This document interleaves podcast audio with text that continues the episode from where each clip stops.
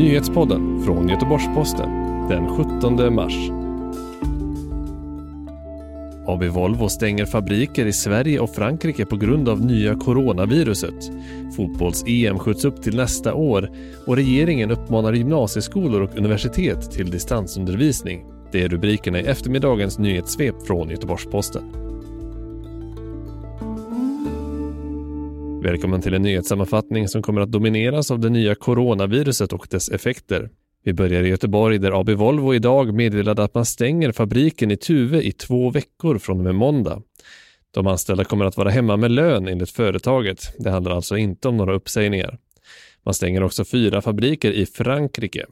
Även andra stora fordonstillverkare märker av virusets effekter. Idag meddelade Volkswagen att man inte kan ge en prognos för hur året kommer att gå ekonomiskt på grund av coronaviruset.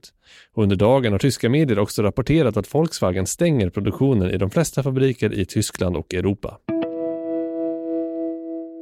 Ytterligare en effekt av det nya viruset är att fotbolls-EM för både herrar och damer flyttas till nästa år. Tidigare har flera länder och klubbar propagerat för att skjuta upp mästerskapen, bland annat det hårt drabbade Italien, som skulle hålla premiärmatchen för herrfotbolls-EM i Rom i juni.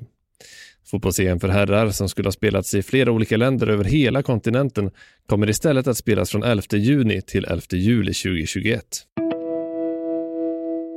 Idag meddelade Sveriges regering att man rekommenderar gymnasier och universitet att bedriva undervisning på distans för att undvika smittspridning.